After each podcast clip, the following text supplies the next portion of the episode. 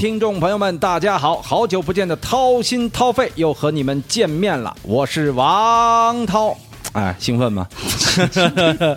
大家好，我是向真。呃，哎现在有点早啊，时间啊，已经是一天的刚开始了，是吧？哎，对，已经现在几点了？零点了吗？还差一点。嗯对，快了。也就是在转折点啊。就我之前说过嘛，就是我们这英文名字没起好嘛。嗯，对，Midnight Talks，对，午夜才开始聊。是吧？我靠，我靠！对我们经常说，刚开始做大内密谈的时候，嗯是在想是不是这个节目可以记录我们啊年轻时候啊，或者这个曾经说过的傻逼的话。嗯，那你真的以现在这个状况。回头来看，等你过了二十年、三十年之后，嗯，可能记录的都是我们在大半夜特别疲惫的时候，对所以大内密谈给我们的记忆就是生死疲劳。生不如死啊！哎呀，就是困到不行的时候，没错哎，这个时候才能说点真话，是吧？对对对，卸下所有的防备。是的啊啊。那掏心掏肺啊，后台啊很多很多的听众，嗯啊，在那儿叫嚣啊，啊是吗王涛这个逼啊，怎么又不来了？啊，啊，你给大家先解释解释呗。对，因为特别的忙，真的，现在足球的事情太多了，啊哈而且最近呢也是干了几个，在我看来又是我自己这个生活和工作的一些突破哎呦，啊，尤其是工作的突破，我觉得，呃，我我我生活还能怎么突破哎？生活也能突破是吧？对吧？就是生个二胎，呃，比如说这个这个出去玩玩啊，嗯什么没事儿做做，哎，把以前的经济舱改成，呃，对对对对也行，经济舱改成呃这个公务舱啊，是吧？哎呦对，给自己做一些生活的提升，然后这也是嘛，对吧？啊，可不嘛。啊，。然后当然主要了还是工作啊，嗯嗯嗯。呃，也我最近呃刚接了一个任务，哎，就是哎。非常兴奋，是，呃，足球小将，也就是天使之翼，哎呦，现在叫队长小翼，对，叫队长小易，什么玩意对，这是新的翻译名字啊，呃我也觉得一般但是啊这个原文嘛，因为它原来就叫 Captain E 嘛，啊，对啊，就是队长 E 嘛，对。是是是。然后现在在芒果高桥 TV，洋一老师，高桥杨一老师嗯。啊，看着这个漫画长大的，哎，也是因为看着这个漫画喜欢足球的，嗯。对，这漫画起到了至关重要的作用嘛。啊那现在呢，再版了，哎。本来再版我就很兴奋，嗯。那再版了还到中国来汉化了，哎呦，汉化还找我去配音，哦，哇，我就成了这个这个官方的一个声优。哎，啊。等等一下，所以嗯。先再版这件事情，它是动画再版，对动画再版。啊，等于说重置的意思。对，其实漫画也也有续，啊就漫画现在是签了几个球员，你看巴西的球员，还有这个意大利的球员，还有西班牙的球员签在了里边儿。然后呢，就是说，在里边什么？就是真就是说他们的真实身份会和肖像会到了漫画里边，哦，就是大空翼会和这些人发生关联。哎呦喂，对，然后呢，就变成了这样的一个呃更写实的版本了哎。呦喂，高桥洋一他老人家还健在是吧？呃，当然健在了，人家这个活得多精神是吧？可不吗？是啊，然比后咱精神比咱精神，而且他不懂足球，他是从足球小将才开始研究的足球，是吗？对他完全是个足球盲，他原来是喜欢棒球。哦，对，然后呢，后来就爱上足球了，嗯然后就开始继续，因为他也没想到这漫画影响了一代日本的青年人嘛。哎呦，日本足球这么发达，跟这个漫画是息息相关的。息息相关，对对对，所以说这么伟大的一个漫画嗯再版，然后还能成为他的中文配音。哎，所以你配谁呀？官宣的角色有一个解说员，嗯然后另外里边应该我我还会去配一些比较啊、出场次数不多的这种角色。哦，所以你是配解说员，我还以为你配大空翼呢。哎呀，大空翼是女生配啊，哦你想啊，是是是对吧？像孙悟空都是女生对，孙悟空、路飞这也哪个是男生配的呀？就是是吧？对吧？然后里边都是这个这少年的角色。哎呦哎呦啊，在这成年之后，我再想想是不是配大空翼是吧？啊，对，反正先配一个我擅长的，对哎，啊，咱也是个声优是吧？对啊，我好多年没干呃声优声优的活了，对哎呦，，以前没少干。呃以前干太多了，哎呦，哎。然后我这个人呢，没什么其他特长，哎。呃就是擅长糟蹋经典，哎，对，可不吗？糟蹋人，大内密谈自从你来了之后啊，哎呀，节目就一糟蹋的天不如一天。呀。我靠，就是就是因为我在，对所以我今天打算放个大招，哎呦对我把大家都糟蹋一遍，我靠，争取让节目在我这期成为最后一期免费节目，然后后边就开始收费了。哎，对，哎。之前也商量了嘛，大内密谈终于要我们开始认真的、正经的做点儿，哎。能够给大家带来收获和哎。更多知识财富的这样的付费类节目。哎，没错，，对，所以说我 这个事儿说了很久了，所以你看，我为了后面要做付费节目，嗯。我今天真的是豁出老本儿啊，哎呃，拿点自己的底活儿，对，嗯嗯勾搭大家来，呃，哎，听完之后呢，哎是不是来跟我们获取更多的东西？哎就是我们先把这个这个结果告诉大家，哎然后呢，回头我们再再来寻找获得这种结果的方法红不？红？对，这事儿看你是对吧？你要是这这炮没打响啊，全他妈赖你。呃这这不行啊！啊对，大家为了为了我的名声哎啊，都来约这炮啊！对对对 那么王涛和我一起做的这档收费系列节目，将会在本期节目播出之后的两天，在大内密谈的官方微信账号上独家售卖，请搜索“大内密谈”四个汉字，进入到微信公众账号里关注，就可以找到购买和收听的方式了。压力相当大相。当大。然后这个节目是什么逻辑呢？嗯，对我跟涛哥聊了一下啊，嗯大致逻辑是这样的。因为首先讲我啊，我呢是一个啊，听众什么都知道啊，嗯身残志坚。嗯涛哥啊，从小看着我长大，对不对？我看着他长大，嗯啊，我从小是一大结巴，嗯，啊我现在是比以前好很多了。对，好好非常多，好非常多。我从小这个结巴呀，那真是就我之前在一次演讲上，嗯呃，这个还就说到这个事儿，从小是一结巴，嗯。所以可能有点矫枉过正，嗯，啊，然后不停的训练自己，对，让现在现在就话痨，变成一话痨，对。然后我当时就觉得说，也许在我小时候，我觉得也许这世界上有一件事情是我绝对没机会做的，嗯。就做一个电台的主播。是。然后我就为了这个是吧，对。选择 hard 模式嘛，是。挑战自己，是。把这事儿给办了。啊，现在看起来大内密谈那么红，哎呀，我也觉得这个心有戚戚啊。嗯我上完那个演讲之后，有很多不是听众的人就不了解嘛，他通过那个演讲来知道大内密谈，知道我的一些故事。嗯我大概前前后后收到了得有两百封微关注人私信，嗯然后过来问我说：“哎，那个香正老师你好，对吧？我听了你的哪哪演讲，我也是一个严重的口吃患者。”哦。啊，我想知道你是怎么克服的？当时，是。哎，我当时就想说，哎，其实我从来没有自己整理过嗯。这件事儿，嗯。也没有去把这个东西变成一个呃有点方法论的感觉，嗯。告诉大家说要怎么样一步步啊，我至少自己的经验啊、嗯。可以分享给大家，嗯。从来没想过这件事儿，所以我想，哎，从我这个部分讲一讲，因为很多人他可能未见得是口吃，嗯。但是他在公开表达这件事情上是有一定的障碍的。对。对，那我们将会在收费节目里，我的部分，嗯。我会呃以一个这个啊、小学生的姿态跟涛哥学习一下，同时分析一下我自己的一些案例，嗯。然后把这个说话这件事情讲明白了，嗯哼，哎，做一个升级，哎，那我就涛哥呢，大言不惭的一个研究生的姿态，是不是？给你们讲一讲啊，是哦如何说话啊，哦，真的哈，涛哥这口条是吧？来跟我学哇，保证你们什么都会了。真的哈，哦，对，来一次不不白来啊！对呀，哎呦，反正啊，这个事儿，啊，我们今天会用这一期节目，嗯，给大家呈现一个啊最终的一个大致的一个方向，嗯，就是你在语言表达这件事情上，嗯，如何通过我们这样的一系列的节目，嗯，我不敢保证百分之百，但是你至少会有提升。是。那最理想状况，最后会变成一个像涛哥一样，哎，这个口条利落、语流顺畅，嗯，反应速度特别快啊，这么一个人。对，这个是我们想要达成的一个方向。嗯啊，这一系列节目最终达成的效果就是这样子。嗯啊，你有什么补充吗？呃，没什么补充。所以今天这个节目呢，其实我也是想跟大家聊一聊我所认知的这个神奇的语言吧。哎呦，呃，因为我是一个很小的时候就对语言非常感兴趣的这样的一个人。没，错，对我呃很小的时候就爱你还对学。张信哲感兴趣？呃，对呀、对呀、我很小的时候就爱学各种人说话，哎身边的人，然后明星、歌手，哎。我就喜欢去模仿他们，我喜欢研究人语言的构成方式。没错，最初也没想成为未来自己的职业，嗯。然后我到大学的时候，我考了播音系，哎。然后专门来研究语语言，嗯。我才知道了原来这个汉语和普通话它是有那么多技巧、那么多理论性的东西去支撑。是。我知道以前的我我的模仿是怎么回事儿，每个人说话他为什么是这样的，他为什么是这样的，哦，然后我再怎么有特点，人，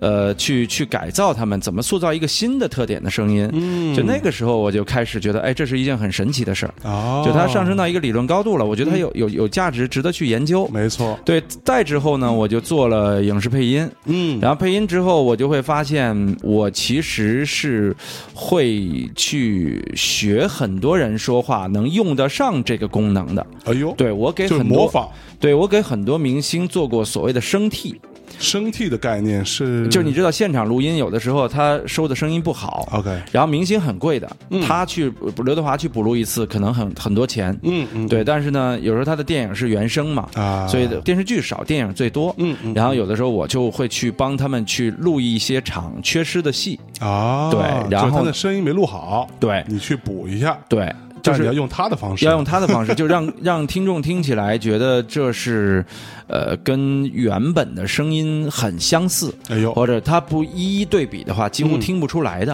哎呦我经常去干这样的活儿，啊，这样的活儿也是在导演各种挑选当中，我会发现每一次他都会选中我。哎呦，对各种人，有的时候这个废话，人，因为裸替也不会选你，呃，对，也是看谁的裸替啊。哎呦喂呃，吴孟达的裸替还是有可能选你的嘛？对是不是？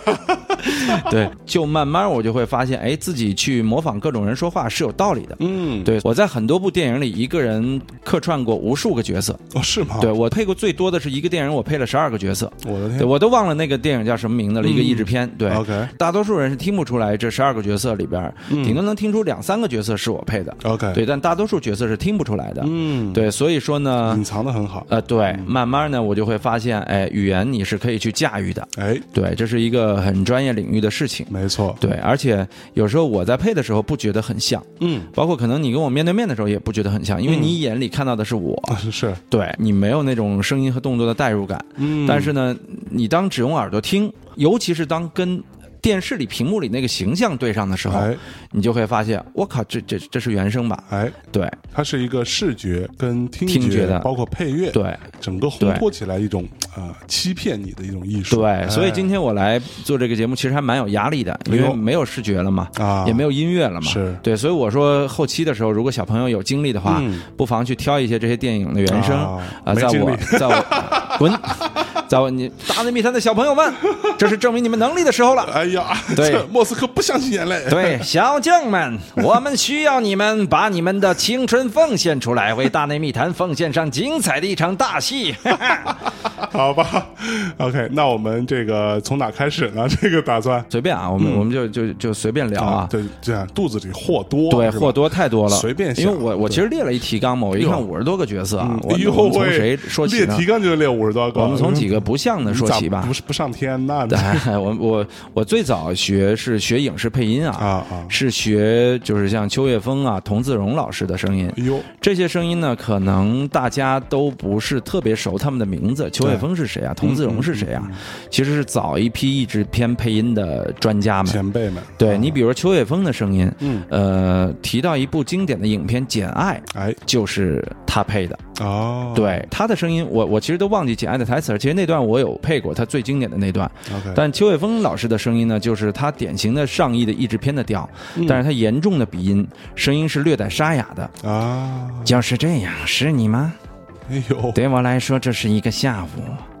在这样的日子里，我希望你能够把你一五一十的故事告诉我。对过去来说，这一切对我不是什么秘密间，哦，就是这样一种方式。我去，对，然后这是邱卫峰老师的方式哎。不过这个说到这儿啊，也嗯给大家稍微这个讲解一下啊。嗯很多比较年轻的听众，嗯可能都没看过译制片儿。对，对，因为译制片儿这个是属于一定时期的特殊的一个历史产物。嗯嗯当然现在也还有，就是所谓的电影有中文配音的版本，嗯，但是那个年代是只有中文配音的版本。对对对对，然后这个是可能当时这个国家的需要，啊是是是这个这个这个必须这么办，对你这片子才能播出来。是，那这种译制的工作，对就是需要有专业的配音老师啊去处理的。现在听起来这样的工作有一点点假，但是在那个年代，我跟你说，一个配音演员要研究好一个角色，他大概要花，嗯，将近一个月到半年的时间。是吗？现在我们一天就可以配十部到二十部啊，没有这么夸张，三部至少了。嗯，是老一辈艺术家，其实在配音这件事上，他们塑造为什么有人说为什么那个时候的配译制片那么好听呢？对现在为什么不好听了呢？因为那会儿真的是半年配一部电影，就花很多时间。对对他要去揣摩角色是角色，他有的时候真的的是在演一遍。没错，对而且他要让自己的嘴型，就他说的话。跟他的影片里边原来的那个嘴型能差不多对得上，气口对什么都得气口对上。得上，这其实对很难的。对，对对对。然后那会儿还有一个童自荣老师，嗯，他声音特别高，童老，对他配的最好的就是佐罗，嗯，就是你你一听他的声音，就是基本上就很多译制片里都有他的声音，他声音无声就是默许，是吧，维尔特上校？哦。我是佐罗，所有正义的判罚在这里都是最正确的。你们好，希望西班牙午后的阳光让你们感觉生活是最美好的。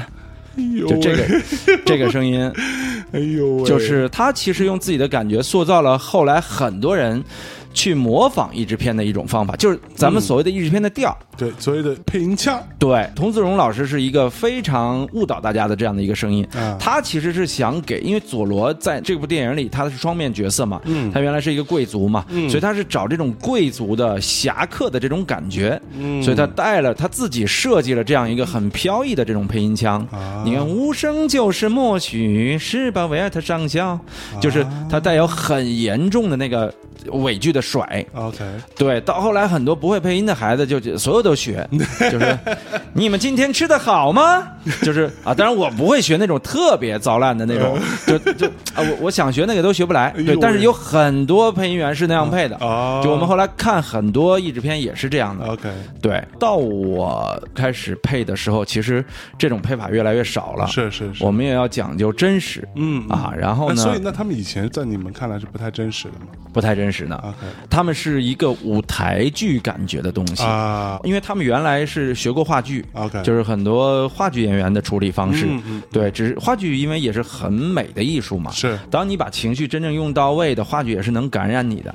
因为、呃早前的这个译制片里电影的表演体系，包括好莱坞的表演体系，嗯它都是从百老汇的这种舞台剧哎演变过来的。对，因为先有舞台剧，后来有电影的。对，基本上都是棚拍，对对，对是那么个状态。他说白了是一种逃离现实的，是的，是的不，太没有什么现实批判精神的东西，所以他需要他给你一种哎很浪漫的童话般的这么一个是调调。哎是。所以你现在看《乱世佳人》，嗯，呃，现在没有演员是用那个时候的表演方式来演了。是，对，那个时候的表演方式其实是是很端着的。嗯嗯，对，就是就是现在其实大家都逐渐逐渐松弛了。嗯，然后，所以影视配音到现在来说，用老方法来配现在的译制片就会脱节。哎呦。这就是你为什么感觉哇，嗯。配音我才不看配音片呢，啊，太傻了。是，就因为你还用以前的方法对。来来配这个，肯定是不行。对，对，有的时候我们会觉得那个，哎，为什么有一些演员配的译制片反而好？嗯。你像那个，尤尤其是动画片哎。像之前那个《海底总动员》，嗯。张国立和徐帆配了那个尼莫他爹马林和那个多里这两只，啊呃，可以说比原版配的要好，嗯。那是少有的比原版配的好的这样的、啊。这样的中文译制片角色，因为他们没有用配音的方式，嗯就那种老配老上亿的配音方式在配。哎就像我当时那个时候在看那个《蓝莓之夜》王家卫那个嗯。电影的时候，他其实也有一个中文配音，就是一个国语嗯。配音的版本，因为它那个是一个王家卫在好莱坞拍的东西嘛。嗯嗯。然后里边其实呈现出来的那些演员，嗯。呃，配音演员的状态都是非常让你觉得哦，从来没听过，这样的方法在嗯。讲话，在台词里面，其实非常真实，嗯。对，甚至你都觉得稍微有有点土，嗯。但是你再琢磨一下，比如说里边那个谁，洪晃老师，洪晃对他当时配了一个角色，就是打牌吧之类的时候，他说的那个方式都你觉得哎，怎么稍微有点土？但其实你看原版的时候，他其实就是一个比较那样的一个设定，那个人物就是一个比较怎么说，有点粗鄙的，嗯嗯嗯哎那么一个设定，嗯对嗯对，确实是，确实是，就是就认真的配音演员会赋予角色很多不同的东西。，OK，然后我到后来呢，就开始，我刚才只是说早期的也，我早期也是学这种配音方式。嗯嗯到后来我就开始研究很多大腕儿的说话，哎呦去挑战。因为之前我我学很多相对简单来说的，比如说像什么郭富城啊、刘德华这些人经常去学，那学他们配音其实很简单，但是有一些台词儿大腕儿是非常难的。你比如说姜文比如说葛优。哎。他们太有语言特点，太有语言天赋了。，OK，我一直在试图去学他们，嗯，始终是不像，哎呦，可能到现在也不像，哎呦，但是我就想挑战他们。哎呦，后来我就配了他们一些东西，嗯，一直在研究呃《让子弹飞》里鸿门宴的那场戏，啊。三个人坐在那个那个里边。在吃饭，对，然后我一个人去配他们三个角色，直到有一天我在电视台恶搞了一段，然后播出了。呃，我爸给我打电话说：“哎，你们请了他们仨来演啊？”我说：“那不是，那是一电影片段。嗯，然后那说话不是他们说的吗？我说：“是他们说的呀。”然后他说：“啊、他们说的那台词还是按照你们来的呀，因为我把它全改成足球的了嘛。对啊，然后呢，我说不不，那都是我的声音。我爸说啊，不可能啊。你你。爸都听不出来，，对，所以我当时觉得，哎呃，至少在不像我这件事上，嗯，我还是做成了。哎，对。嗯，所以说给大家演示演示对，所以我今天我我还专门把那段的台词抄下来了。哎呦，我没练啊，嗯，那个那个那个。张口就来，对我们就来。这就是我们要的效果，对对，张嘴就来，来，我哎一人来配仨啊。我去，大家听一下啊，来来来来来来来来，马县长，请。马某人这个县长买来的，买官就是为了挣钱，而且马某人不喜欢挣穷人的钱。那你想挣谁的钱呢？谁有钱，挣谁的钱。那谁有钱？你有钱。爽快！县长看上什么了？随便拿。我不是土匪，我是县长。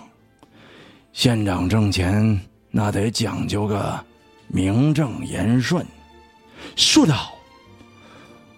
我们鹅城有两大家族，都是把人卖到 America 修铁路，挣的都是 dollar。还说刀的事儿呢？No，dollar，美国人用的钱，dollar，you know？糟了，到了，黄老爷一来，钱就到了。咱咱们咱们喝一杯。好好好，来来来来来来来，好来干，嗯好。哎呀，王老爷，客气了。整个南国谁不知道，在鹅城，你黄四郎是老大。老大往往都是空架子，每天演一整几百人，吃喝拉撒都要等着我来伺候。真正能到我嘴里的，能有几口啊？如果县长真的急着挣钱，我倒是有个好去处。哦，请讲。张麻子，张麻子，对，张麻子。那么这个张麻子是跟我们有关系呢，还是跟钱有关系啊？都有关系。莫非他也在鹅城？在，也不在。黄老爷这话还挺有玄机，我不知道我配的葛优你们能不能听得出来？我觉得你配的还可以，我觉得我我觉得他配的一般，还是我配这姜文比较像，我觉得都不如我配的发哥像啊。我然后哇，很分裂是吧？牛逼！我操，一！一一个人要配三个对我，我可能我可能因为喝了水，可能姜文还没有那么通畅。我在配的时候是把姜文那，因为我配的时候真正还是三个人要分开配的。啊，对，其实连在一起配的时候因为周润发的声音是是跳起来的，啊，姜文的声儿就要沉下去，啊，然后葛优的声儿就得埋在嗓子里，就这三个人的声音位置是完全不同的。哦，对然后所以这个是有方法，就你是有方法的。你是可以分析出来。我是可以分析出来。哦。然后呢，我葛优这个声儿找了好长时间，包括姜文的声儿，因为我以前的声儿沉不下去的，嗯嗯，就沉到里就没气儿了。对，对，包括现在我沉也也用了一点技巧，嗯就我只有在很平静的时候，把声儿再往下放，再松弛，才能找到姜文的那那种感觉。对对，然后我像这配的时候是是是用了，也是用了嗓子的一些技巧，让大家听上去像，嗯呃，但是对比上去就没那么像。没错对，但如果我沉下去的时候，是对比上去也很像的。嗯，对，嗯就是有的时候去真正要接他一句话的时候，你得你得酝酿酝酿，让自己最平静、最松弛的时候说出来。哎呦，对，哎呦，然后葛优的声呢，是你得找到他的那个语势，你找到之后就会一模一样。他的对语势，语势对是什么意思呢？葛优吐字归音和语流的方式啊，就叫他的语势啊。他吐字归音的方式不一样。嗯比如说咱们说对对，啊啊，他是对。对，就是这个这个扁到嗓子的这种结合的感觉，就是他把字符拉的特别开，啊有他一个收字符的方式。对，然后呢，说到这种三人配音呢，我还比较爱学的就是，呃，王刚、张铁林和张国立这仨人，那个铁齿铜牙纪晓岚，对。然后我我其实这里边最学不像的是张国立，啊，到现在我也没研究到底怎么能学张国立学的特别像。是不是啊？张国立我每次就是只在里边混着来，然后你让你听着也还行，对。然后我我这个这个这个我是没有台词儿的，我每次都瞎编。啊啊基本上一个嘛，嗯。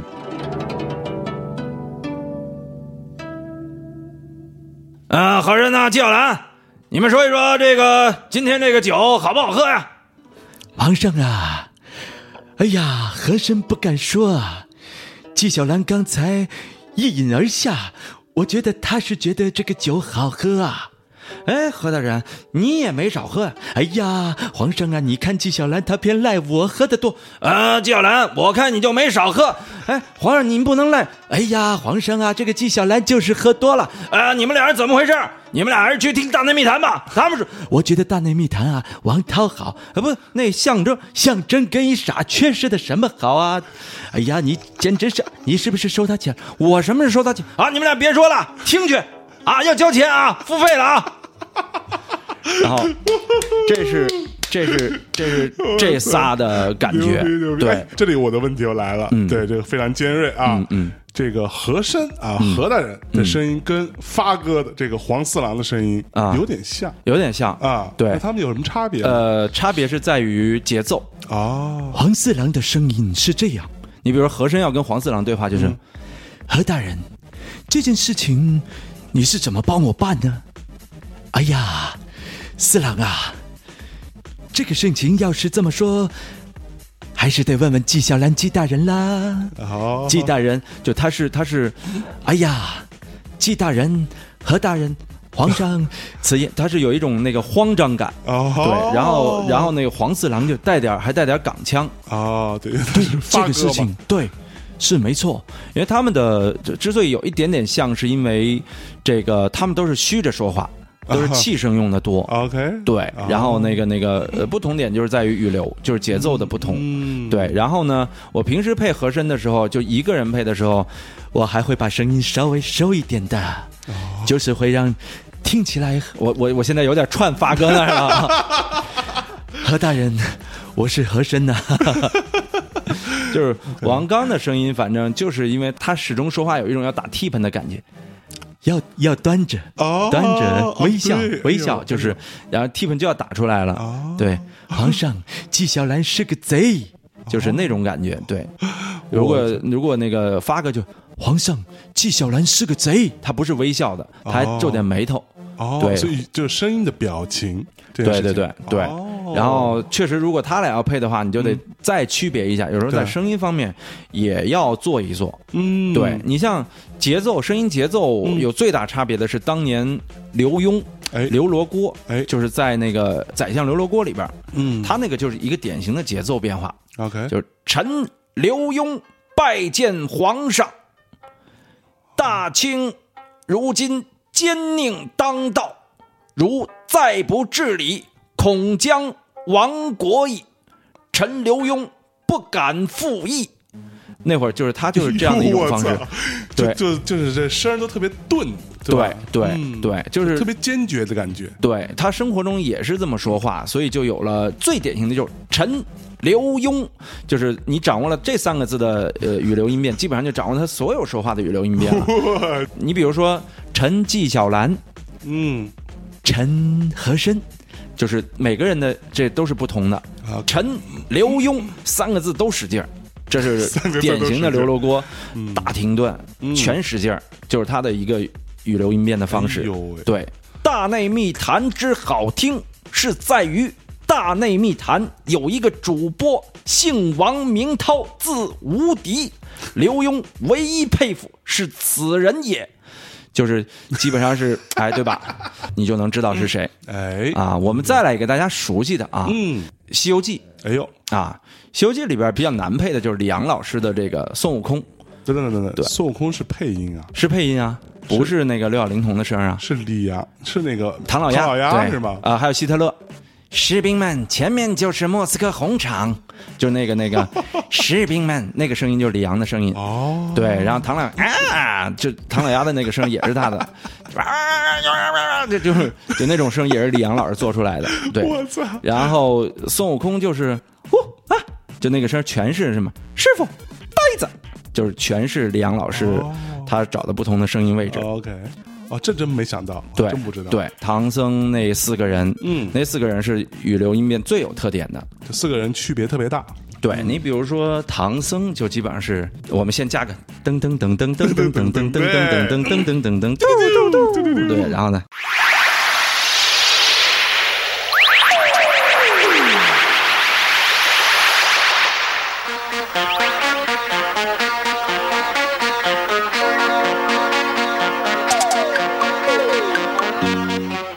贫僧自东土大唐而来，前往西天拜佛求经。这是我的大徒弟孙悟空。师傅，呆子，你见到主人还不下跪？嗯嗯，大师兄，嗯嗯嗯嗯，你就叫我下跪，嗯你怎么不下跪？师傅，嗯大师兄他就是个泼猴。二师弟，你不能这么说呀。嗯，你是四师弟，怎么管我叫二师弟？啊，不是二师兄，大师兄他说的对呀。嗯，这这，嗯我我不听你的了，师傅，我要走了。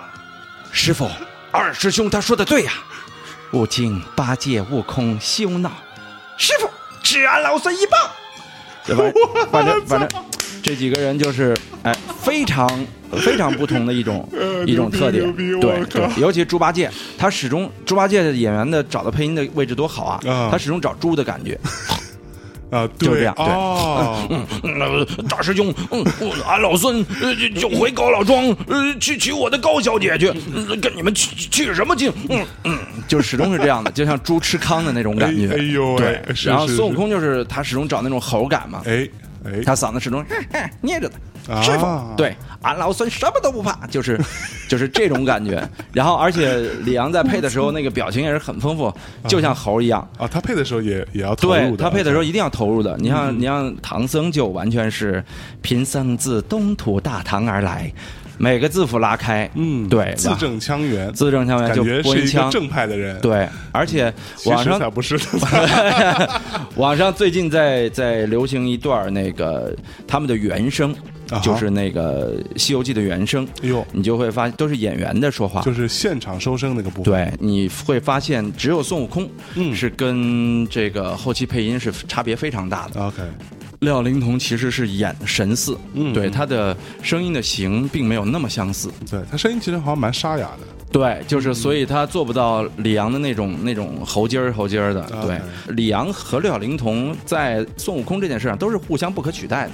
啊，就你没有一个人处理孙悟空能比六小龄童处理的再好，也嗯没有一个人处理孙悟空的声音比李阳处理的再好。嗯。所以他俩都是两个极致结合到了一起。嗯，对，所以我觉得，因为我看这个也是看了太久了，所以、嗯所以就慢慢就自己琢磨出来，对对就会自己去研究一下他们怎么去说话，嗯。对，然后平时也会去配一些他们的东西，，OK，对，比如说网上有一段那会儿那会儿他们特别恶搞那个嗯。把孙悟空配上那个悟坑，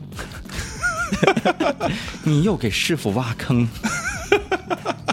啊，是吗？对对对对，把孙悟空叫孙悟坑嘛，对对对对对，就也是大家就是我们恶搞界经常去去去改的这些这些经典人的配音。OK 对对，你们都要听大内密谈。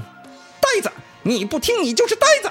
嗯嗯，大师兄，你又说我，那象征就不听大内密谈，你别看他录，三师兄啊，象征，他不就是你吗？你大爷，不，那是二师兄，啊，二师兄，二师兄，我、哎我又乱了。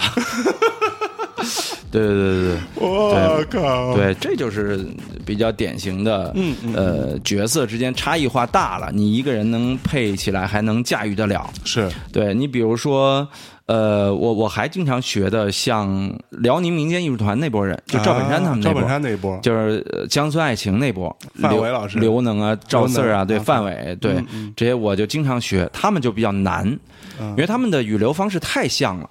啊，他们啊都是因为东北话，都是东北话嘛东北话的本身的那个特征又非常，明显。所以我学他们其实学的不是太好，嗯哼但我也会去抓一些特点，哎，比如说，来试试我不知道你看不看《乡村爱情》啊？我看过第一季我我我也是，我没看过第一季，我看过第二季。我觉得第二季、第第二、第三季我看过，我觉得还挺好看的。啊哈，就就刘刘能，哎哎，我说，就大内密谈这节目，这还还还能听吗？我就像象征这样的也也也当主主播啊，跟跟我哎我说就就差不多，赵赵四儿，你这还还还不如你你呢。刘刘能，我我我我我跟你，你你再说我我我瞅瞅，瞅瞅瞅瞅你一样，我我俩都都要象征。我是宋晓峰，此时此刻我想作诗一一首，大大内密谈真好听，象征作诗没我强。要想真正听好诗，欢迎付费继续听，谢谢。就是我靠，牛逼，这是牛逼！这是他们几个人的不同的地方。哎，等等等，所以刘能跟那个赵四都是结巴是吗？呃，宋晓峰也是，啊，他们都有点结巴。对，都是结巴，这是这是三个结巴，所以我要把他们连在一。哎，还有一个结巴就是，呦对他们其实他们都是源于那个范伟，啊，就是范伟是一个靠塑造结巴来成功的这样的一个角色。嗯，你还记得本？身结巴吗？他本身不结巴，他最经典的就是那个那个 《天下无贼》里边，嗯，等等会儿，我先结结个热。对，那个那个你还记得吗？是是是是对，那个最经典了。还有论成败，人生豪迈，大不了从头再来。婚姻是人生的第第二次投胎，就当当你老老舅老舅没投好，叫范范德彪，我彪彪哥东北彪哥，还有那个有一次说，有一次说那个那个他他偷他是什么来着？说这个人没有智商，然后那个范德彪就急了，智商是什么东西？给我交交出来！啊，这就是这就是就是范伟可能是是塑造了一个，你比如说后来的宋晓峰，嗯嗯后来的很多这种这种，包括程野，嗯就学的都是当时，哎呀，就是范伟的。哎呀，这种人生态度和表演方式，我跟你说，这个智商要是在你脚离地的时候再不转的话，你这个人基本上就完了，忽忽悠悠就瘸了，是吧？就是他在春节联欢晚会上发明的这种方式，让我们觉得所有的东北艺术表演不结巴不喜剧啊，对吧？还真是吧？就所以后来后来者就都像这个宋晓峰啊，这个刘能、赵四儿一样，就开始学我，我都不收你们版版权费啊，接着学。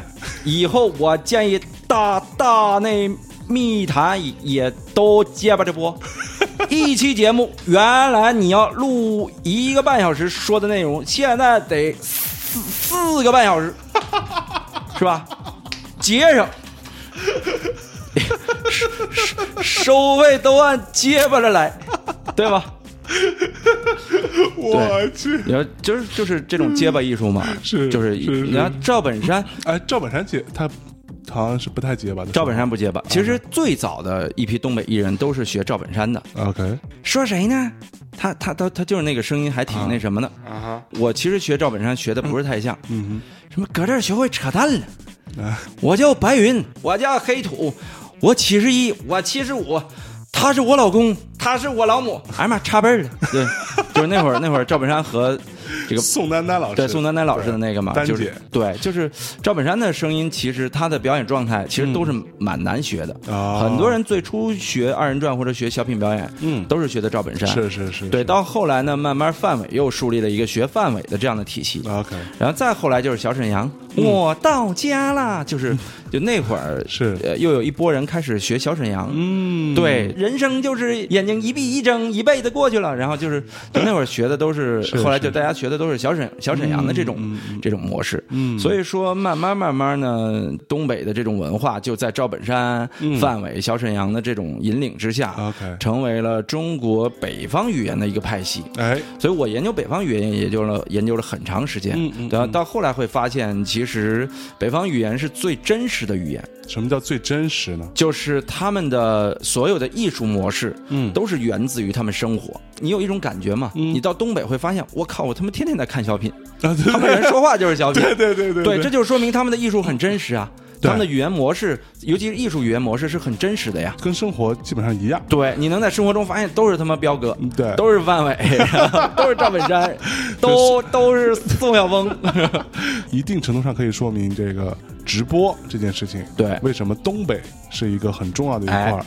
对，很多东北人他说话就是很好笑，是的，是的，而且全国人民在春晚的这个这个经营下，嗯已经可以适应和理解东北话的这种幽默模式。。对对，所以他就哎接触起来很迅速，就发现哎这个主播也很逗，那个主播也很逗。是的他可能在他们当地也算也也就那么回事儿，语言的天赋还是比较好的。对，其实也是因为中国的普通话就是以北方语言为基础的嘛，对对所以确实北方语言的基础，为什么选它为基础，也是因为它是表达能力最丰富，也是最容易被大家听懂的一种基础。其实你要以上海语言为基础，那其实上海话最典型的就是你跨一个区域可能就听不懂了，对但是东北话你跨了三四个省，你还是能听懂的。是所以它就是一种最易传播的语言模式。所以当时定普通话为北方语言是有道理的。嗯就它是最容易被大家接受的。嗯要不然当时主席是湖南人，他干嘛不定湖南话呢？对吧？是吧？是吧？有点难，我靠就有点难嘛，就是因为那个你你定了湖南话，可能湖北和四川的听不懂了。对对对虽说是一个语系的，但它差别还是很大。没错没错。对，所以说东北话就有它成就的这种这种原因。OK，对，嗯到后来呢，呃，我又开始研究一些人，像像有一些纯粹用方言普通话嗯来播音的人，比如说我现在经常我们老恶搞的易中天老师，啊，对，在后汉三国年间，曹操是奸雄，刘备是枭雄，孙权是英雄。那象征呢？有人说象征是什么熊啊？是狗熊。我们百家讲坛要注重的就是个人的修养。你看《大内密谈》里边啊，就是这个掏心掏肺，这个主播叫什么王涛，我觉得这个名字起的就好嘛，就有文学修养。我们百家讲坛从下一期节目开始，我就主要研究王涛这个人，不掏心掏肺。对，他就是湖南的这种语师啊，带有一点点破音。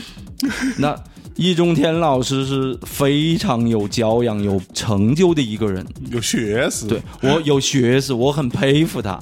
对 哎对，所以湖南人说普通话，嗯，就为什么都是听起来非常像，一听就是湖南人，就他的那个逻辑是什么？呃，其实湖南、湖北说普通话都有点相似，嗯就是都是，就是啊。都是这个，就是它都会带着一个调，啊，对，都是带有一个调子，对。就是当时在后汉三国年间啊，嗯。群雄并起，啊。对，就是他是他是带着自己的那个那个那个语流音自己带，旋律的，对自己带旋律的，所以 所以你看易老师讲三国就很比普通话讲三国就好听，嗯嗯嗯，就诸葛亮说我不干了，你这个事情让我干，我干不了啊。对，你要用普通话说，诸葛亮说我不干了，你这事儿让我干，我干不了啊。啊，这这听着就跟评书差不多嘛，没有区别嘛。但是你听这么一个逗老头用这种语言跟你说，嗯，哎，会觉得有点意思。那你要是用这个呃猪八戒的方式来说这个呢。啊，就 在在在后汉三国年间，嗯，一一这个曹操，嗯嗯，俺老朱根本不认识他。就是 就就是他没有文学色彩。你用猪八戒说，怎么能说下去呢？听着就不可信。对啊，你他们肯定不认识他嘛，就是就是就是你你所以说你让猪八戒去讲这个你，让猪八戒开收费节目就没人付费了。对呀、对呀、你就让他欣赏美女，嗯呃呃，这个我要娶。这个好，然后就是他那个一句话吸三下的那个，你就说明这这个人他妈没脑子嘛，说个说这么简单话，还要在嗯嗯这样的像驴一样和猪一样的发声，那这就是就塑造的是很有意思的嘛。是是是，那对，咱们说到这儿，咱们 这个太过精彩，咱们稍微休息一下，好好放首歌给大家听啊。我们这个一首音乐，好听的音乐回来之后，我们再接着聊。好，My days have grown so lonely. For you I cry, for you the only. Why haven't you seen it? I'm all for you, body and soul. I spend my days in longing. You know it's you that I am longing. Oh, I tell you I mean it. I'm all for you, body and soul. I can't believe it. It's hard to conceive it that you throw away romance. Are you pretending it looks like the ending? Unless I can have one more chance to prove, dear, my life a wreck you're making. You know I'm yours for just the taking. Oh, I tell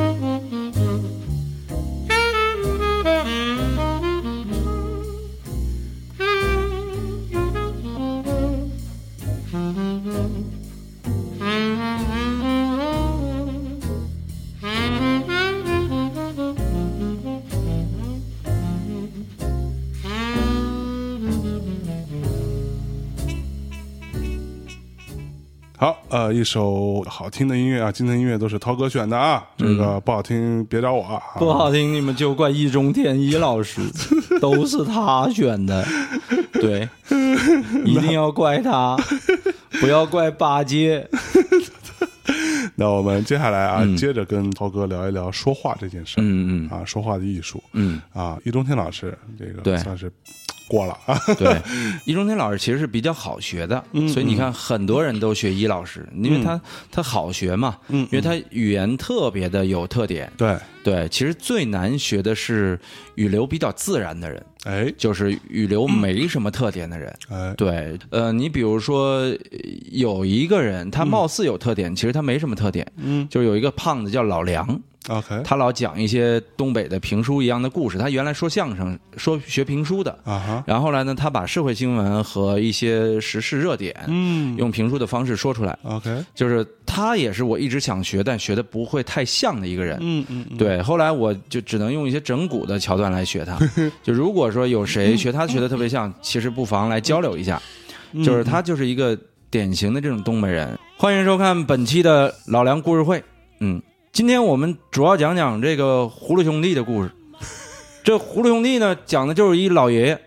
后来蛇精啊，就把这老爷爷和七个娃都都给弄走了。我一直怀疑老爷爷暗恋蛇精，老爷爷就去找蛇精报仇，然后这七个葫芦娃呢，就老搅和爷爷和蛇精的好事儿，爱恨情仇他都不知道，然后就搅和搅和就搅搅和成事儿了。他就这种 这种，然后他他尤其是他说蛇精这个是典型的他的发音模式，蛇精，蛇精病，然后就老梁，我学的其实不是太像，嗯嗯但是呢，他讲话的方式就是碎碎型的，嗯每个结尾都是斩钉截铁的，是吧？啊，究竟象征在做这公司的时候，到底发生了什么事情？他跟蛇精到底有没有发生关系？七个葫芦又有没有看到他？这我们不得而知。但是我们能确定的是，就是象征这个人呐、他肯定是跟猪八戒有一腿。为什么说有一腿？要么猪八戒是他前世，要么就是他是猪八戒当时害死的。就反正俩人故事深了啊，对吧？反正反正就是他是属于那种聊着天聊着天，特别像一大叔在隔壁跟你八卦呢。啊，OK，，对，所以这种语流音变就特别好玩儿，就他他用一种特别听起来不那么着调的方式，对，但是说一个特别斩钉截铁的一个态度，是是是。迈克尔·杰克逊为什么自杀？就是有人说是他医生干的，但在我看来，在很多人看来，还是源于他过大的压力。嗯对，其实他根本没有证据，对他也没有证据，但是你听着就觉得。下个结论。对，就觉得有点道理，对，是有点道理啊，对啊，因为反正这事儿大家是有这么怀疑的呀，吧？对对对对有时候医生杀的，也有说他自己压力太大呀，然后嗯嗯要不然你这么大的一个明星，怎么会不注意这点呢？是不注意自己的用药呢，对吧？就是所以说他总是呃把一些态度用他东北人的这种方式，然后评书的这种方式表达出来。哎，啊，我觉得老梁就是一个，呃，我觉得挺有意思的。他也是学过相声的，哎，对。然后，所以我觉得相声啊，嗯。又是我研究的一个语言体系。哎呦，对，走到相声这块儿了，对，因为你知道我，你也知道，我高中就说相声嘛，没错。我每天晚上要听至少十段相声才能睡觉。哎呦，对，当时听的就是侯宝林侯大师，哎呦，刘宝瑞，嗯嗯。然后那个那个还有像呃郭马季。启儒、马季，对，嗯马季都算是那会儿听的比较新的了。对对，后辈，对，像当时牛群冯巩那些就几段经典的。对对，对。当然，你听侯宝林的相声，你会越听越有意思。哎，对他相声真的是，后来你会会发现，传统相声最好玩的。嗯所以后来到郭德纲他弘扬传统相声的时候，你会发现，我靠，这才是相声，就是啊新派相声其实是马季发起的。但是马季呢，他是继承了传统相声的功力，嗯然后又发起了新派相声。OK，到后来有很多人是没有传统相声的功力，嗯就开始做新派相声，是所以才有了相声的貌似兴起，又到颓废。是到郭德纲恢复剧场和传统之后，然后又带来了相声的二次繁荣。OK，对，然后我就找这个传统相声的这个这个说话方式。侯宝林老师，哎啊，一方面是有相声的语调，就是天津和北京的这个调；哎，另外一方面又是有这个相声的呃松弛性。其实到后来有很多相声就不松弛了就变成相声啊，讲究的是说学逗唱。哎，哎，什么是说学逗唱？这说呀，就是往你好了说什么的，嘴皮子要溜，啊就不是说人话了。哎，对还然后但真是这种，我一听就觉得对，不好笑嘛。不好笑，对，没有兴趣听下去，对。就端着说话嘛，对，但你听呃侯宝林的相声，你就会觉得这是俩大爷聊天儿。对，侯宝林和郭全宝，以及侯宝林和郭启儒，嗯，他印象比较深的就是买佛龛。哎，买佛龛这一段呢，我我现在是背不溜了，我只能记得大概意思。嗯嗯，给大然后家学学，来对我，我给大家简单学一学。我学侯大师和郭大师俩人啊，哎呦，一人分饰两角，对，旧社会管买佛龛不叫买佛龛，叫什么呀？叫请佛龛。啊，为什么要用请呢？呃，为了表达呀对佛龛的尊重，啊，这是为什么呢？那天早上我六点钟就起床了，怎么起那么早呢？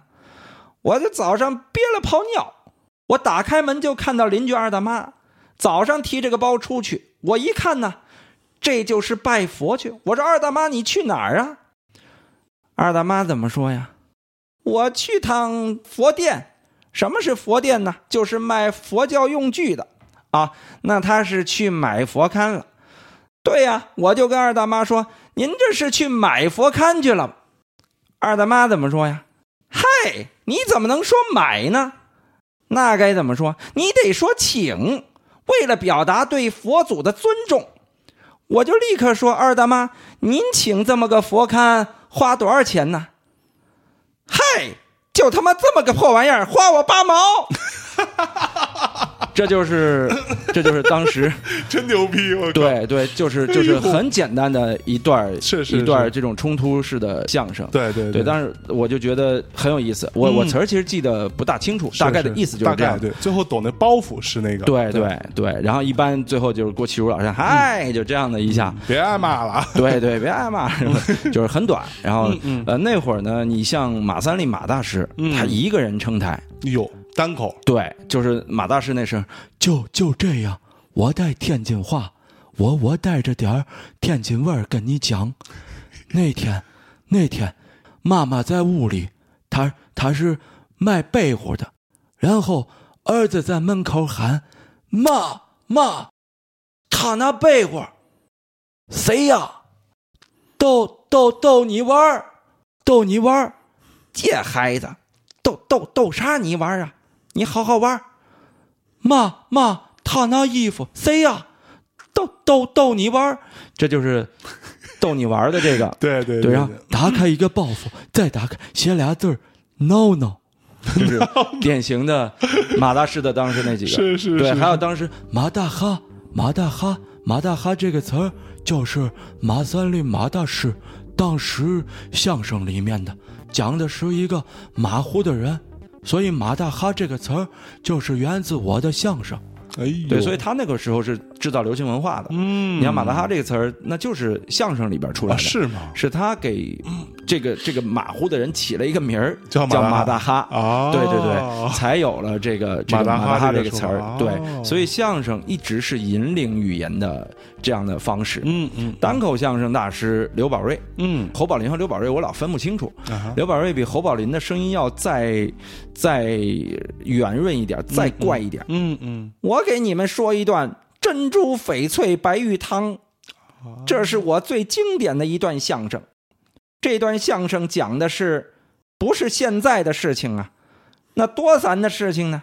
反正这个离现在也不远，才六百多年。这个在元末的时候啊，有个朱元璋，后来做了皇上了，就他就是嗯娓娓道来，哎带着点儿哭腔。哎这个我看行，对、哦啊，大内密谈这节目啊有前途，对，要好好听啊。相声是个好东西啊，单口相声现在没几个人能说，有个叫郭德纲的，他能说，还有个叫王涛的，他也能说。你这再奔着就奔着易中天去了啊！就是反正这声音就要通透，对，像我一样通透。我是刘宝瑞，谢谢。对反正就是珍珠翡翠白玉汤，哎呦，呃，这是这是刘大师的。嗯，你像我最学不出来的一个人就是郭德纲，哎，呃，他的声音太难，所以我说他是大师。郭德纲是没有太多特点的，他没有太多特点，他真的是靠功力。哎呦，对我一直想学他那个呆，就是那个声音特别高，啊而且实着上去，我靠，那个高的。呃，最经典的是那个叫小帆，嗯，是不是？不由得本宫在心间，站立宫啊门呐，叫小帆。我是上不去的，是他就是是可以哇，上的上的上的特别高。对，后来我就老学他那个就。卖药汤哎，谁来买我的药汤哎？橘子还有薄荷，山药人丹，吃的吃，喝的喝，卖药汤的又来了，吃了马蹄味儿啊，喝了马蹄味儿啊，橘子薄荷冒凉气儿啊，小的儿不卖，大的儿一块。哟，这是可以，这是我跟老郭学的，而且听他相声学的。嗯嗯，嗯就是就是，但是他唱的时候是卖药，就是是这个调的。你看我到这个调就得破了，是是对，是所以学不来。嗯就我只能是把它压一点嗓音条件不一样，对，他是那种真的是通，而且是颅腔共鸣特别好的，因为他学过评戏。啊，对，当然那是语言大师啊。是是就是。有的时候我经常说，哎，如何判断一个语言大师的高度？嗯。我说可能我我不会模仿他，我实在研究不出来他，嗯。他就太高了。嗯，就所以我我一直很崇拜郭德纲，哎就是是很尊敬他，嗯。就觉得呃不不说他生活怎么样或者其他什么乱七八糟事儿了，就在说相声这件事上，确实他是一个目前前无来者后无古人的这样的一个人。不对前无古人后无来者呃，，前什么玩意儿？呃，这这相声嘛，呃，侯大师呢，在这个开创性上一定是比他强的，嗯因为他研究了相声的，呃，说实话，通俗化和现代化，嗯就他的这个对于这个时代的造诣是更高的。是呃，但是郭德纲呢，在他的肩膀上，嗯呃，因为基基于他已经创造的这个艺术形式，又把它再升高了。是是，对，所以我觉得这点是很了不起的一件事情。嗯对，所以说有时候我也我也会想去学相声，嗯啊，因为你看我带来一段八扇屏啊，就这段八扇屏我念都不一定念好，啊是吗我？试着念，看能念多远啊。得嘞，就是这个这个，咱们大家，如果你在睡觉啊什么的，你就你就精神一下啊。哎这段不算短啊。哎，得嘞，话说。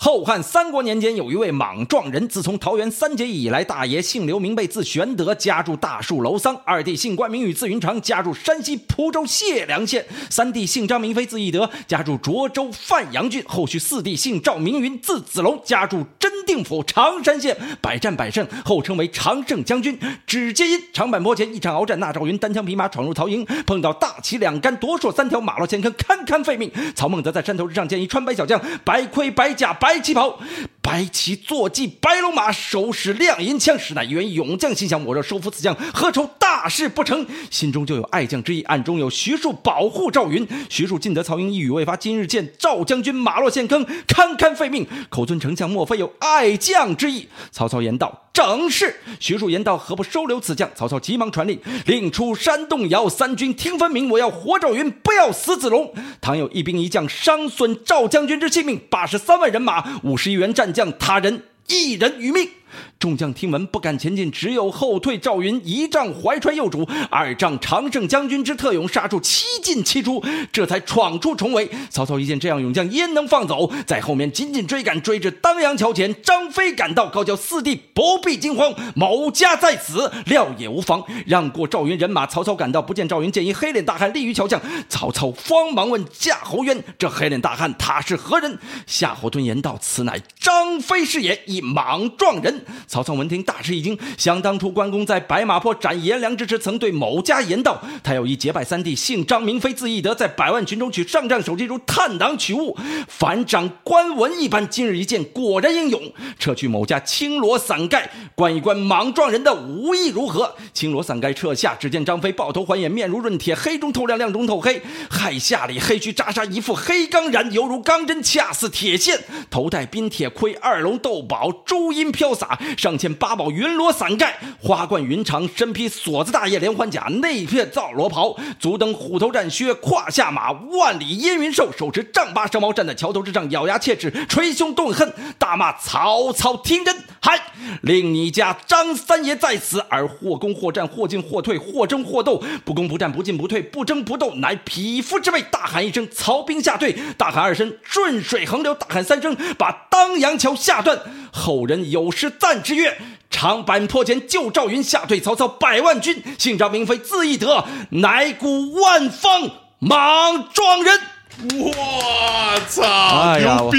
这个我操，我听了都要给给你跪了，让我给你跪一，个。这个就是就是呃，中间肯定有错的地方，但是嗯但是这一个贯口下来，就是就是哇，这个说相声的都得都得都念会拿这个对，都都得拿下来。我我这个就是去其实这个就是太牛逼呃，说相声的这种一口气下来，然哎后，那那那你说我对吧？作为一个大结巴，我这个跟你一起，咱们录完这个啊、嗯嗯嗯。收费节目，嗯。我有没有希望多花点功夫练一练，把这段给练？没问题，问题。是不是啊？对，哎呦。而且你可能有你的方式，哎，对我用范伟的方式，对啊，张飞在桥上怒吼：“曹操哪儿去？” 曹操说：“啊呃张飞，我我是八戒，我不是曹操。所以张飞当时就懵逼了，这多好玩，牛逼！哎呦，对吧？就是哎呦，牛逼牛逼牛逼！所以所以各位听众啊，这个听到这里，那记得我们很快会推出我们的这个收费节目啊，收费的系列啊，这个音频产品啊，非常牛逼啊！是听完之后你也能来这一段啊，对这段你会了，你心里的自信心就起来了。对哎，我说句实话啊，说句实话，啊，结巴是什么？我在这里先跟大家透个底儿。嗯，哎，结巴是什么？结巴就是你在碰到跟别人说话的时候，嗯，因为担心自己会结巴，嗯，而产生的所有反应，嗯嗯，这个反应就叫结巴。哦，其实是心理。是心理的事儿，对，当然语言上有一些技巧，嗯。像我是怎么一步步克服的。如果说实话，如果说你有一天你能把这些东西练下来，把这一大段贯口练下来，你心里的自信心就有了，你就爆棚，没有那么担心，对跟别人说话会结巴，对你会好很多。嗯哎，听节目去啊，到时候啊，是是，呃，其实这个真的是有很多方法的。嗯就是我在我想起我刚上大学学语言的时候，我我我很多东西是念不下来的，哎呦有很多词都是叼不住的。我就说啊以前一个意大利足足球甲级联赛这几个字，我始终是说不出来的。我说就是意大利足球意意大利足球。意大利足球甲级联赛就是叼不住的，啊叼不住。对，意大利足球甲级联赛，对对对，你看我我是还你都能叼住。稍好点。对对，你都能叼住。我以前根本就说不出来。呃是啊，就是大家都是经过了一段的慢慢练。训练，对对然后慢慢来解决，克服了很多问题。嗯。那也有老师教嘛，就是让学会说话的距离嗯。和时间都变短了。没错，对，所以我觉得我们也挺想做这样的节目啊。我们呃好的是培养出来几个，哎，也能呃没事儿在大家讲讲笑话，做个表演啊，嗯然后呃或者说自己也做个节目，哎对吧？没错。呃自己也开一个哎播客，播客啊，一个电台，是的，是的，啊是的，或者至少你跟别人交流的时候，哎。先不求你有多牛逼，是。啊，至少别怂，是。哎，这个很重要。对，而且别怕你普通话不标准，对，就是易中天老师这样都能说，你也能说的。对，但真的是能说的。哎对，那会儿我们上一些，比如说台词课的时候，嗯呃，有的时候老师讲了很多很多东西，我觉得这些理论在后来经过了我们加工消化之后，嗯我们再把它告诉大家，一定是是能够帮助大家的。没错，对，但但是呢，你一定要有一些恶趣味儿。哎就是你，我觉得模仿是一个语言特别进步、特别快的一种方式。，OK，对我以前我最早开始模仿的非普通话人啊，嗯，就是像呃主席呃对主席我模仿过，我真模仿过。没少模仿，，对，就是颜面万岁，对，就是就是乡镇等之啊，革命马上要成功了，在成功之后啊，我希望大内密探能做下去，为了新中国的事业，为了共产主义，我们要好好干下去啊！主席啊，主席说的对呀、同志们好，我是周恩来啊，我希望全中国人民能够发扬艰苦的精神，把大内密探精神也带下去。大内密探是我听过的最好听的节目，希望我们以后在开会的时候能先听一听大内密探，然后再讨论。原来邓芝说的对呀、对，我靠，就是其实这是经过电视演绎和加工的，对，呃，这个这个版本。周总理和毛主席的声音嘛，我其实也配过几次主席，对，就是配过？我配过配过，就是有有有一些电视剧，然后、哦然后当时配主席的声音，我属于是配他的声音还比较还比较符合电视标准的这种，嗯。对，就是因为我配的湖南普通话。你能听得懂吗？哎，湖南人配的，你听不懂啊。对，还有有时候我有一次演那个呃，就是主席说那个中华人民共和国胜利啦，啊哈，然后有一位朋友就专门呃通过方式联系到我，嗯。说你说的那个成立了不对，嗯。说在湖南话里不是成立了，嗯，是胜利啦，哦。神对，然后我后来就都改成中华人民共和国中央人民政府今天胜利啦，哦。然后这个就更像。对就听起来很像胜利了，对对对也是个好词儿。对，哎其实是是一个就是有有方言的这种这种东西的感觉嘛。嗯嗯但它不是我最早学的，我其实最早学的是、是曾志伟啊，啊，就是就是这样的声音。哇，你有没有好玩？后来我真的认识曾志伟哥哥啦。那你跟他也这样说话吗？对呀、他就就他就说你，哎，你学我不像啊。你你有配过我声音？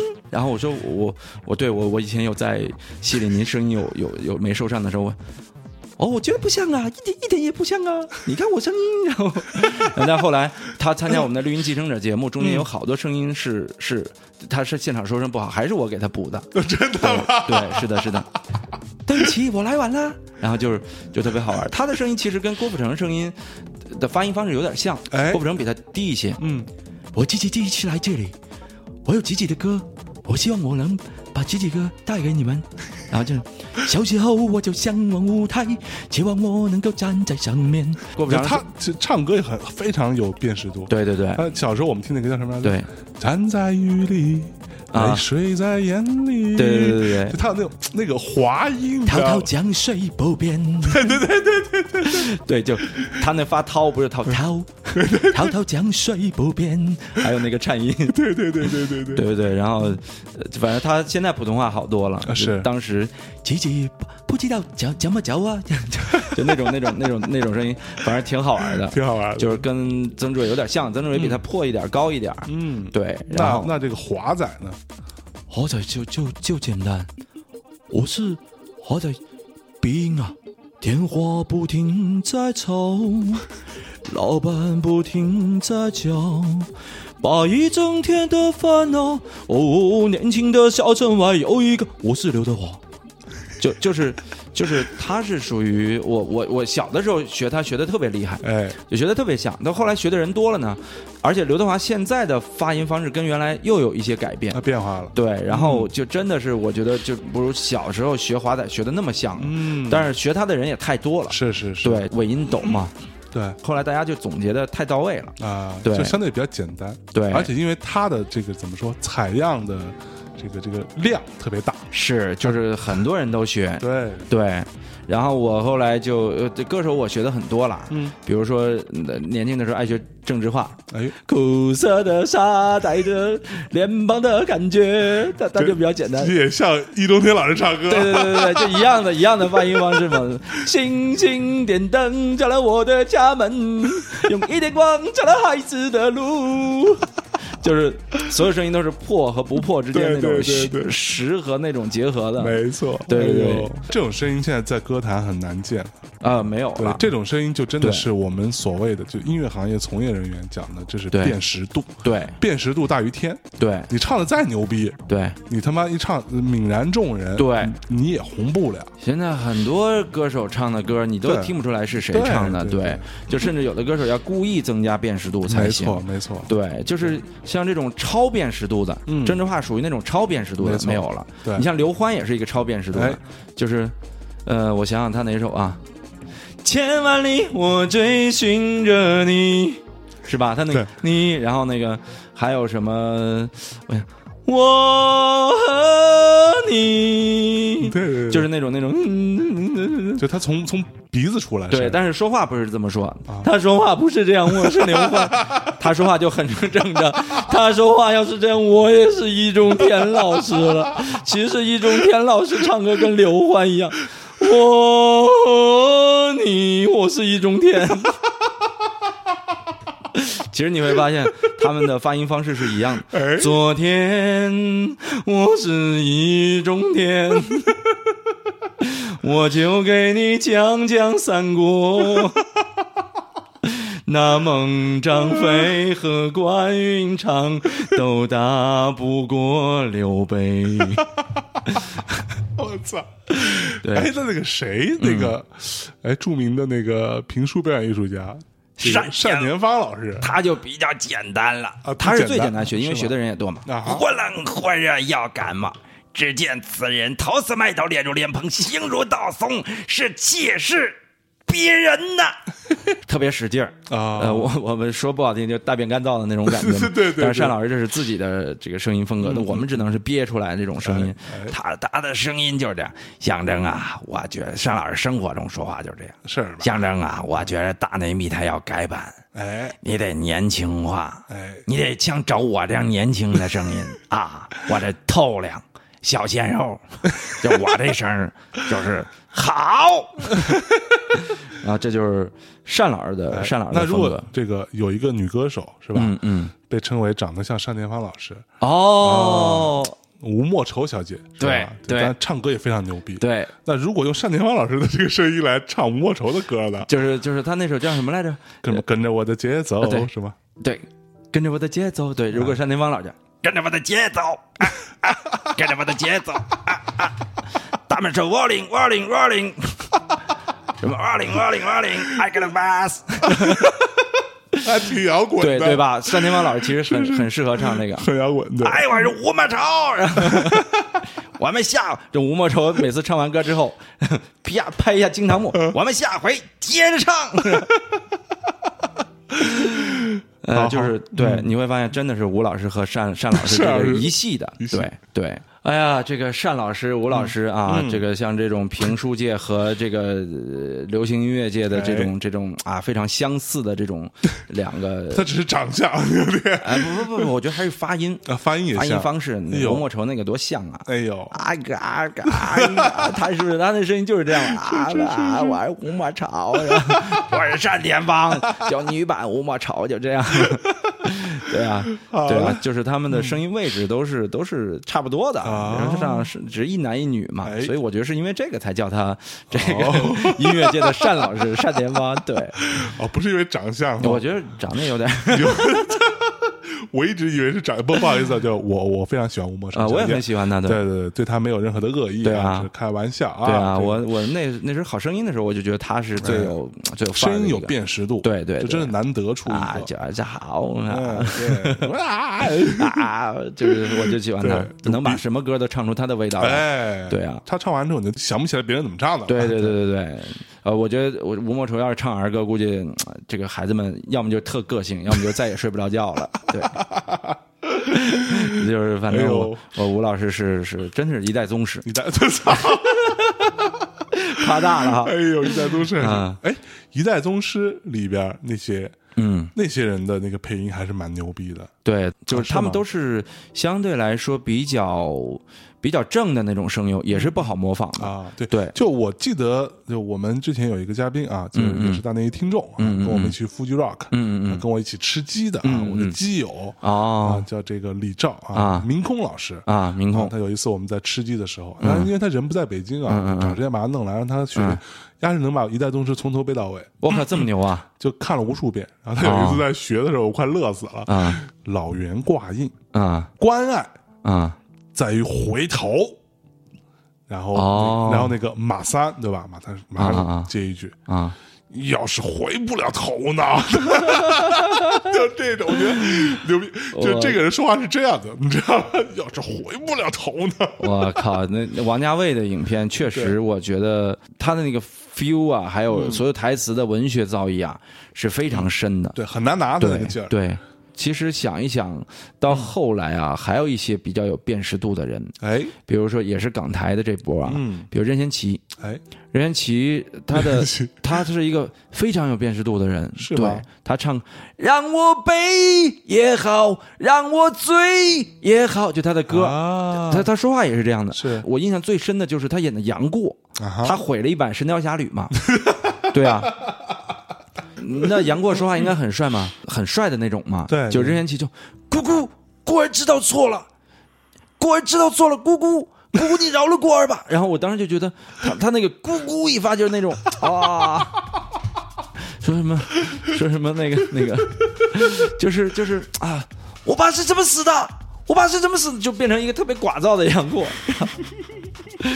然后姑父跟你不共戴天，然后就那种感觉，我靠，对，还真是。就是他那个那个，你总是心再软，他唱歌就是这样嘛，对对对，他是有点硬挤出来的感觉，挤出来的声音啊，对，就是很怪了。然后，然后，然后，然后那个，所以他后来演《树大招风》的时候，我靠，我觉得真是一个大蜕变，哎，对，终终于不再这样说话哎和背台词了。是，虽然还有台湾腔，对，但是不是这感觉了不是感。觉，他完全树大招风。我觉得对于任贤齐来说，就这里边的几个人演技，任贤齐是值得啊，绝对是最棒的，我我觉得绝对是最棒的。而且刚开篇没多久，他不是抢银行吗？是是是然后坐在那儿，是身上都是那个肌肉啊然后还中了枪，对对对对对，然后就跟那个呃那个什么，就是负责帮他们销赃的、洗钱的人，嗯嗯嗯，然后那个整个那个气势，哇，那个那那个太棒了，就是就是不错不错，那个我就觉得呃他是他蜕变，不再是姑姑了。对我我我任贤齐不再是姑姑了，让我背也好。随风飘飘，天地任逍，他他还任逍遥，就是那会儿那会儿是他的发音很奇怪嘛，对，也辨识度非常高，对，非常高。然后还有一个就是后来的教主马景涛，啊。对他也是比较难学的，马景涛很难学啊，很难就是咆哮嘛，对啊，那就所以他也很难学嘛，他他是气息得特别足嘛。但是呢，我我我是不会他不不怎么学他咆哮的那会儿，我是看他那个呃，就是就是《倚天屠龙记》啊他的那版是我比较喜欢那一版。那我也很喜欢那版。对，就是他在里边就是演我们喜欢是因为那是我们这个中学的时候放的，对对对，就是大家那个时候都都觉得那是经典。就如果哎你中学经过了苏有朋，你会觉得苏有朋最经典嘛？对，可不吗？他的那个演戏的状态其实挺夸张的，嗯他喊张三丰一直：“太师傅，太师傅，你在干什么？太师傅，太师傅，我爸爸呢？”然后所有都是这样的一种感觉。对对对对对对对我第一拳打不出来，我忘不掉啊！芷若，芷若，芷若，你救我！然后全是这种状态的，然后是是然后而且而且他带着点台湾腔，对对对对对对对，然后那个那个。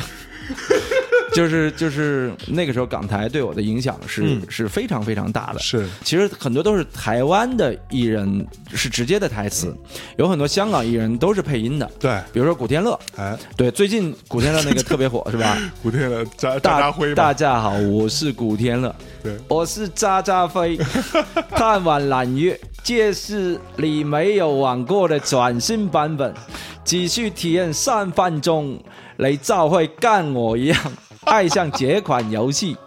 我是渣渣辉，我是古天乐，爱上这款游戏，其实其实你会发现，我操，怎么真这么烂这国语，我靠！对对对，其实不会说，对，其实周星驰国语也很烂嘛。是你看那个降魔之后，什么是大片就没有彩蛋，因为不是大片，所以没有彩蛋；是大片就会有彩。你有没有看那个是降魔那结尾那块儿嘛？对对对那是周星驰的真实的语言，对，其实我是一个演员，这个就是完全是石斑鱼的石声音嘛。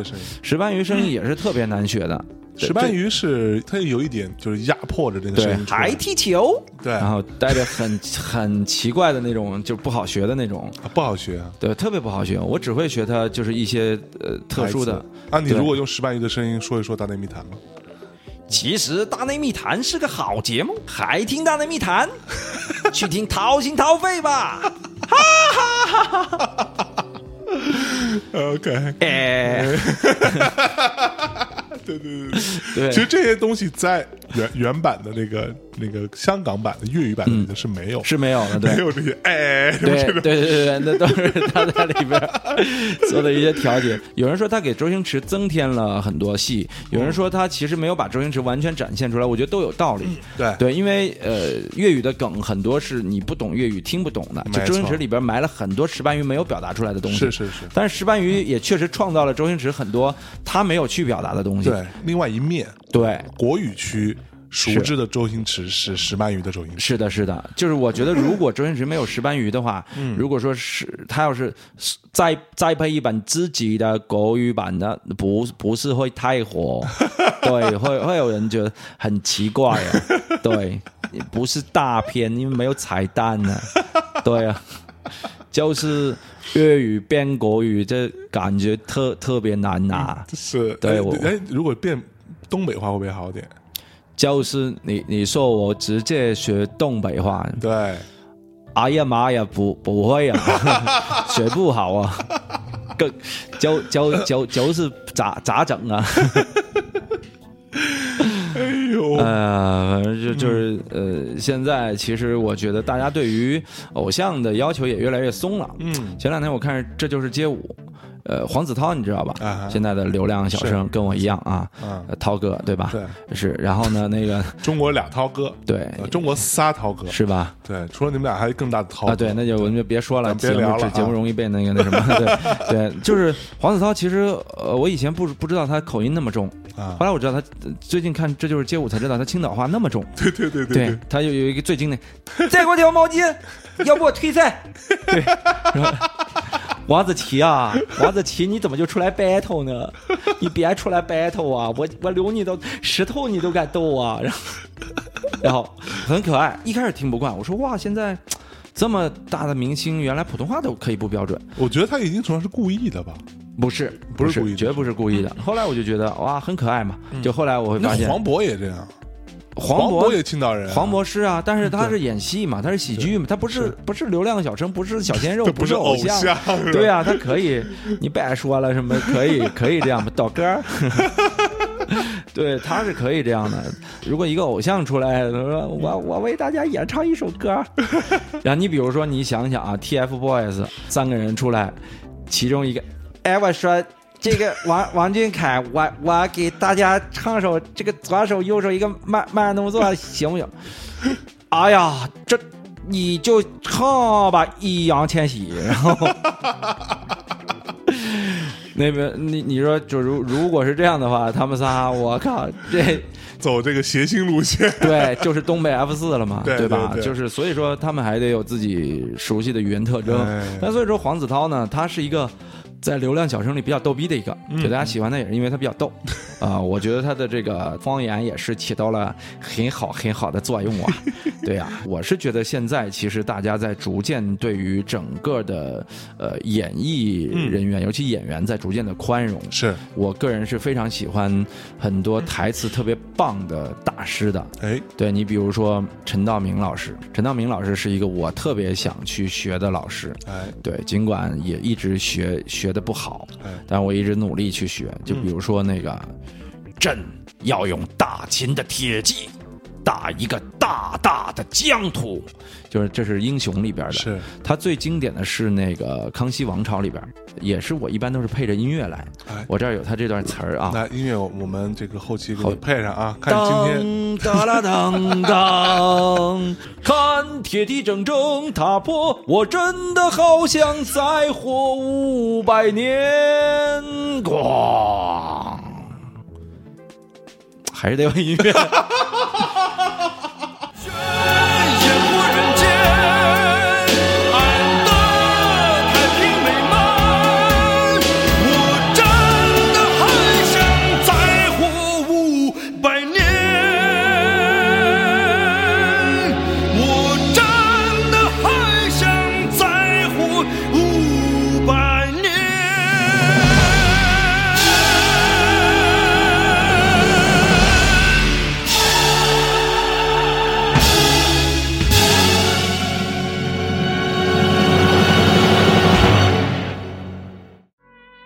当朝大学士，统共有五位，朕不得不罢免四位；六部尚书，朕不得不罢免三位。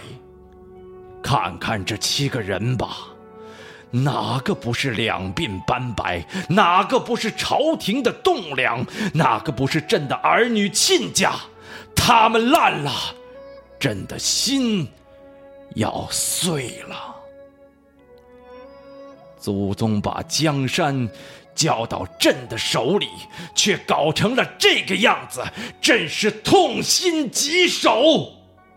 朕有罪于国家，愧对祖宗，愧对天地。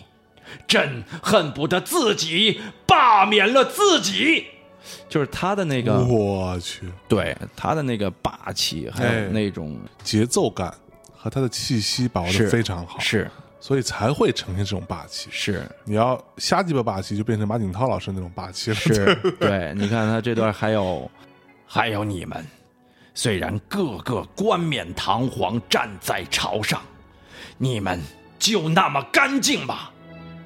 朕知道，你们当中有些人比这七个人更腐败。朕劝你一句，都把自己的心肺肠子翻出来晒一晒、洗一洗、拾掇拾掇。朕刚继位的时候，以为朝廷最大的敌人是鳌拜，灭了鳌拜，又以为最大的敌人是吴三桂。朕平了吴三桂，台湾又成了大清的心头之患。唉，朕收了台湾，噶尔丹又成了大清的心头之患。朕现在是越来越清楚了，大清的心头之患不在外边，而在朝廷，就在这乾清宫，就在这大内密谈。都来听吧，大内密谈，想想自己，想想这节目，不听，你还算是朕的子民吗？我去啊，我们牛逼，对是吧？最后最后用陈道明老师的声音给大内密谈做个广告。哎，啊，其实我想想，我我也仔细再梳理了一下，我还有什么能学的呢？哎，嗯、好像是学了半天，呃，没有学一学这个我这个本专业哎足球这块儿的。哦，对，对，足球这块儿的，呃其实也是我这个业务，可能大家有的时候会去探讨的。嗯嗯，呃，可能你不熟，我对我只熟这个宋世雄老师，七号传给八号，八号传给九，就是射门，球进了。然后就是宋世友老师那个，对就是没有比较比较原始的那种解说嘛，而且宋老师也是比较难学的，是因为他声音太高了，是我们到不了那个调门，我拔不上去。啊他平时说话就这样平时说话就这样。啊，王涛，你你你你最近还好啊？就是那声音你就变曾志伟了，好吧？对啊，对啊，就我我到不了他那亮度嘛。你看是是是韩乔生就我勉强的，基科出场了。韩乔生就是啊。可能说，在前有追兵后有堵截的情况下，但我到不了他声音那么干净。哦。老一辈播音员都是小亮嗓，嗯。声音要特别干净的。哎。你像孙正平，我就干脆学不了，就是他是完全亮嗓的那种。啊，对，就反而是到后来，呃，开始说，呃，我们说说人话嘛，不是贬义，不是说对前面老师的贬，而是说更加松弛的那哎几个播音员，像黄健翔啊、苏东啊、詹俊啊，就开始好学一些了。哎。你比如说苏东的狮子吼，啊，这球传到中间，在边路，这是 C 罗一脚打门，球进了，好球！就苏东就是这种方式。哎呦对对，就是。在今天的比赛中，AC 米兰队是在比赛第三十八分钟一脚射门拔开头筹，然后就是这样的一种方式，哦它很洋的是 ESPN 的模式。是是，然后詹俊就是唐老鸭的解说方式，唐老鸭还这球是单对单了，就他完全是这样的方式说，哦，家有卢小胖，幸福又安康。就完全这这这样的方式。唐老鸭，这是英格兰超级联赛第三赛季的一场比赛。这样也可以啊，对，你你像黄老师也是比较难学，但是我会学他最经典的那段。哎，好的，就是亚昆达，好的，进去了，哎，点球，点球，格罗斯立功了，格罗斯立功了，不要给澳大利亚队任何的机会。格罗斯一个人，他继承了意大利足球悠久的历史和传统。在这一刻，法切蒂、卡布里尼、马尔蒂尼灵魂附体。在这一刻，他不是一个人在战斗，他不是一个人。托蒂，托蒂面对这个点球，他面对的是全世界所有意大利球迷期待的目光。门将施瓦泽在预选赛曾经扑出过对方两个点球，这次托蒂能罚进吗？球进了！伟大的意大利淘汰了澳大利亚队。马尔蒂尼今天生日快乐！意大利万岁！哇，这是这是马景涛是，对马景涛是黄老师当时 最经典的一段，嗯对然后那如果是赵忠祥老师来说球，他能说吗？